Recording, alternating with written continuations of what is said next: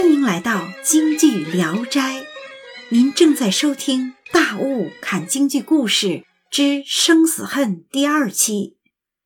我们上期讲到，《生死恨》是一九三一年梅兰芳先生为了激励国人的抗日情绪，在九一八事变之后上演的一出京剧，根据明朝的叫做《义邪记》的传奇南戏剧本改编的。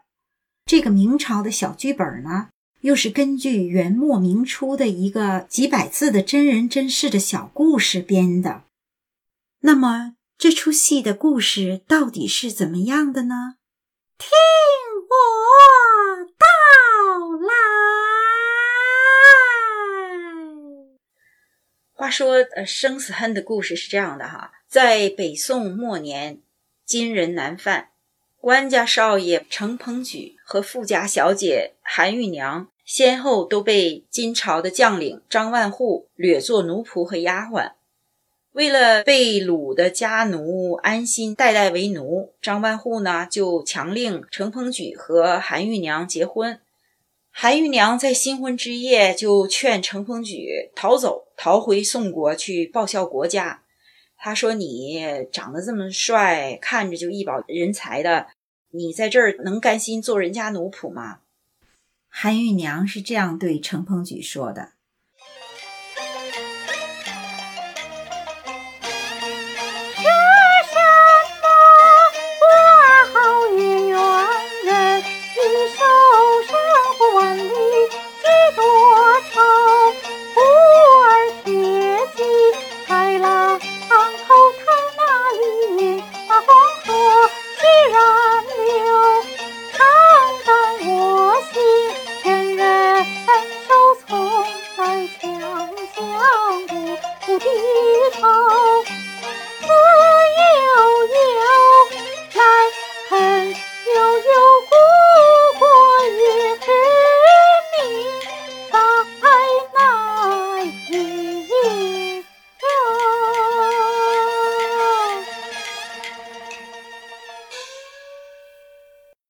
大雾献丑了，这段是嬉皮流水，说什么花好月圆人易瘦。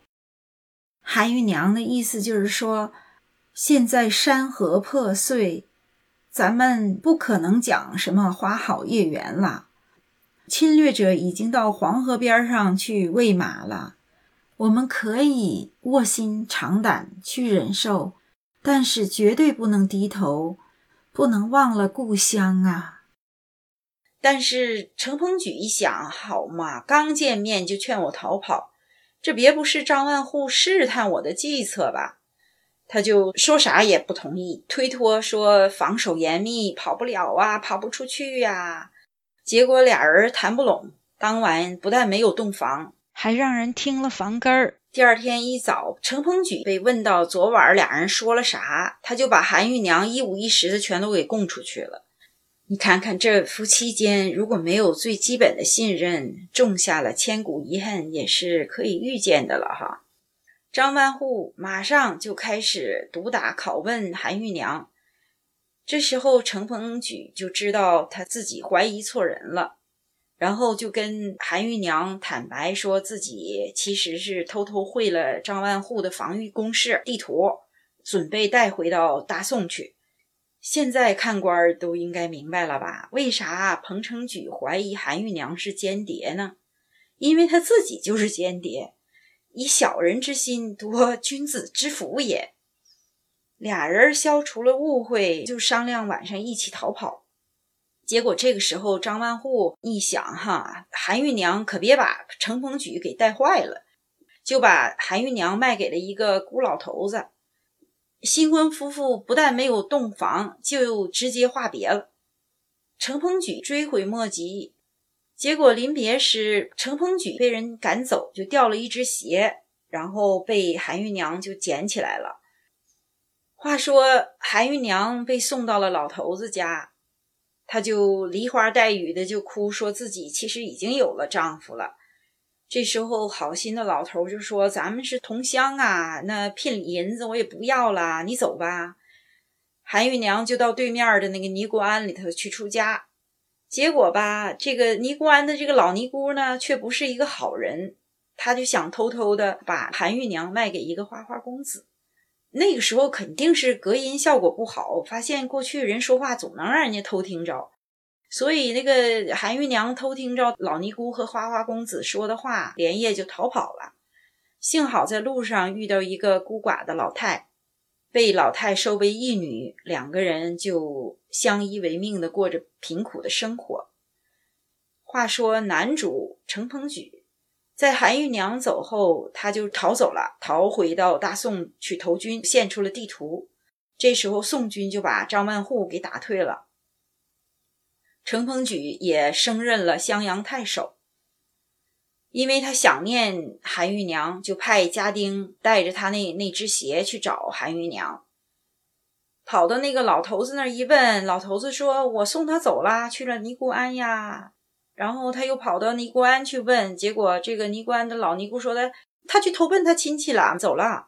这个时候找人找不到呀，所以这个家丁呢就是无精打采的。但是无巧不成书，这个时候他就在返回襄阳的途中呢，就把那个包袱掉了。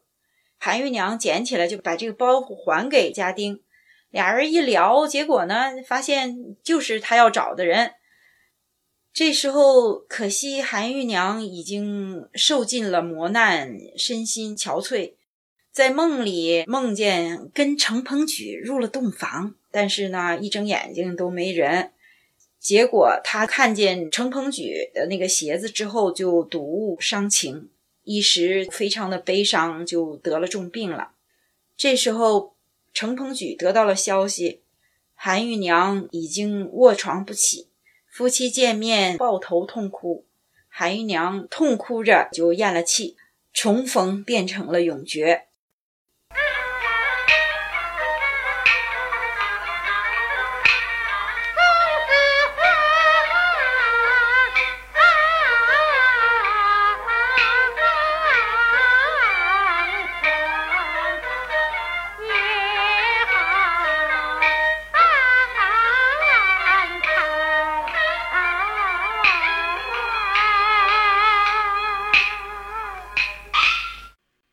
方大师的一句“纵死黄泉也好安排”，都快把我眼泪唱出来了。生离死别的故事，所以剧名叫《生死恨》。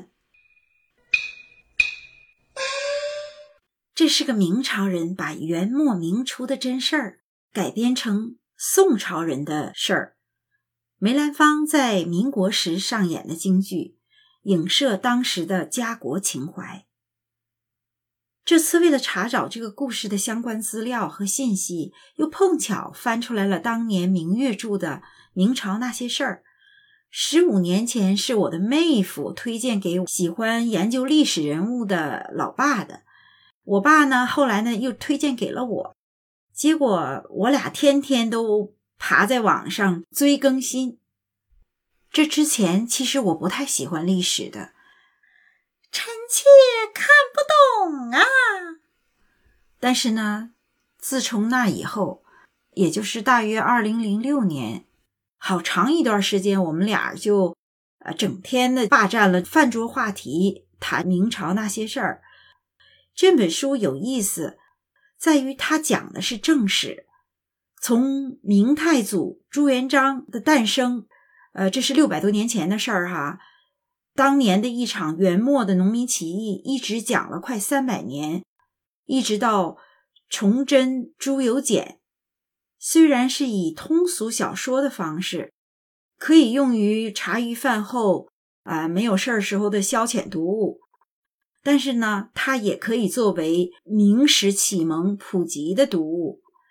人物的对话，甚至是心理活动，都不是瞎掰出来的，而是根据几十部史料中的记载或者演绎推理出来的。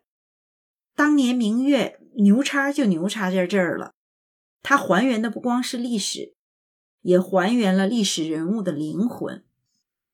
现在喜马拉雅上这么多的有声书，我灵机一动就去搜了一下，无数的演播版本。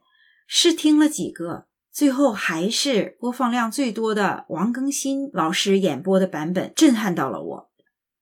听王老师用心演绎的明朝那些事儿，感觉比我当年追的网文更加有意思了。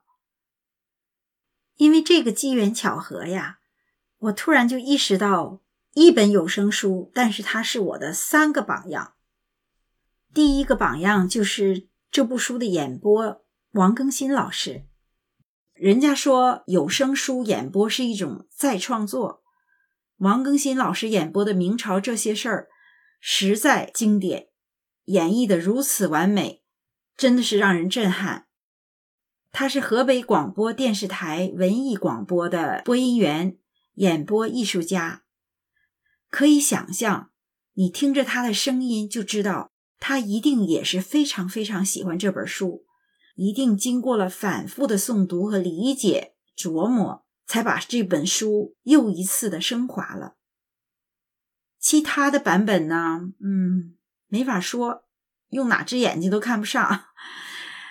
王老师的版本像讲评书，每一个人物的故事在他的口中都是鲜活的，引人入胜。没有对比就没有伤害呀。王更新老师。在讲评书、讲故事上，那绝对是我崇拜的偶像。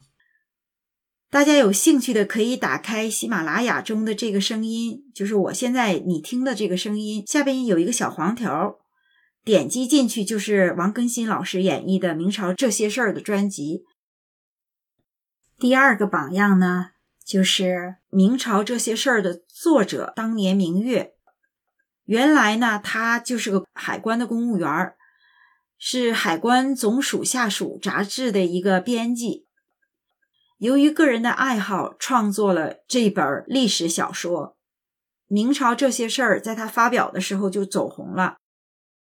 二零零七年之后，他连续七年荣登了中国作家富豪榜，而且草根翻身成了中国社科院明史学会。副研究员，就像炒草根的票友，认真钻研学戏唱戏，下海盖过无数科班演员一样，他是所有认真钻研业余爱好的草根的榜样。管他是否专业，喜欢就用心去做。第三个榜样就是《明朝那些事儿》这本书本身。一个真正懂的人，能把一件复杂的事儿讲得非常简单明了，一听就懂。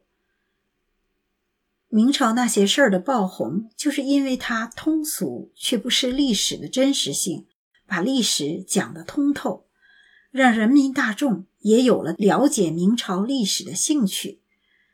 就像当年明月在前言里说的：“因为我早年读了太多的学究书。”所以呢，很痛恨那些故作高深的文章。历史的本身其实很精彩，所有的历史都可以写得非常好看。我希望自己也能够做到。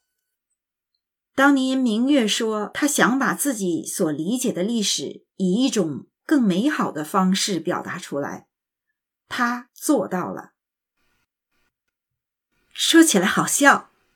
我一直以为我把京剧的故事和相关的背景用通俗易懂的话讲出来，让更多人喜欢或更喜欢京剧，是我自己绝顶聪明的主意。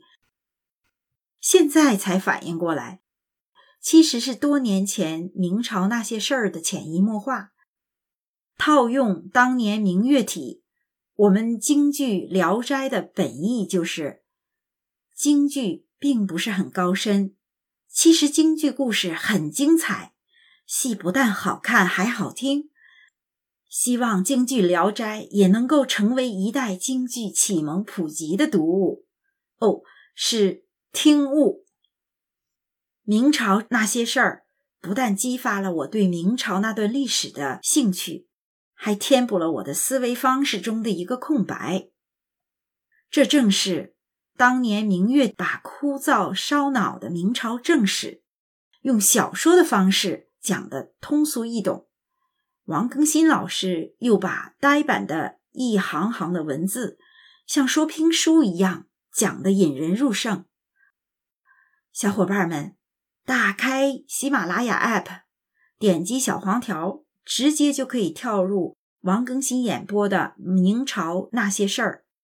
在你上下班的路上，在你锻炼身体的时候，在你做家务的时候，甚至在你工作绘图码程序的时候，还有不想太多浪费你的眼睛的话，都可以听听。不但有趣，也长知识，既轻松又开拓思维。还有，别忘了订阅草原大雾的京剧《聊斋》哦。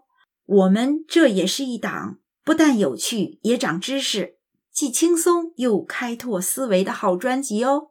谢谢来访《京剧聊斋》，欢迎再来。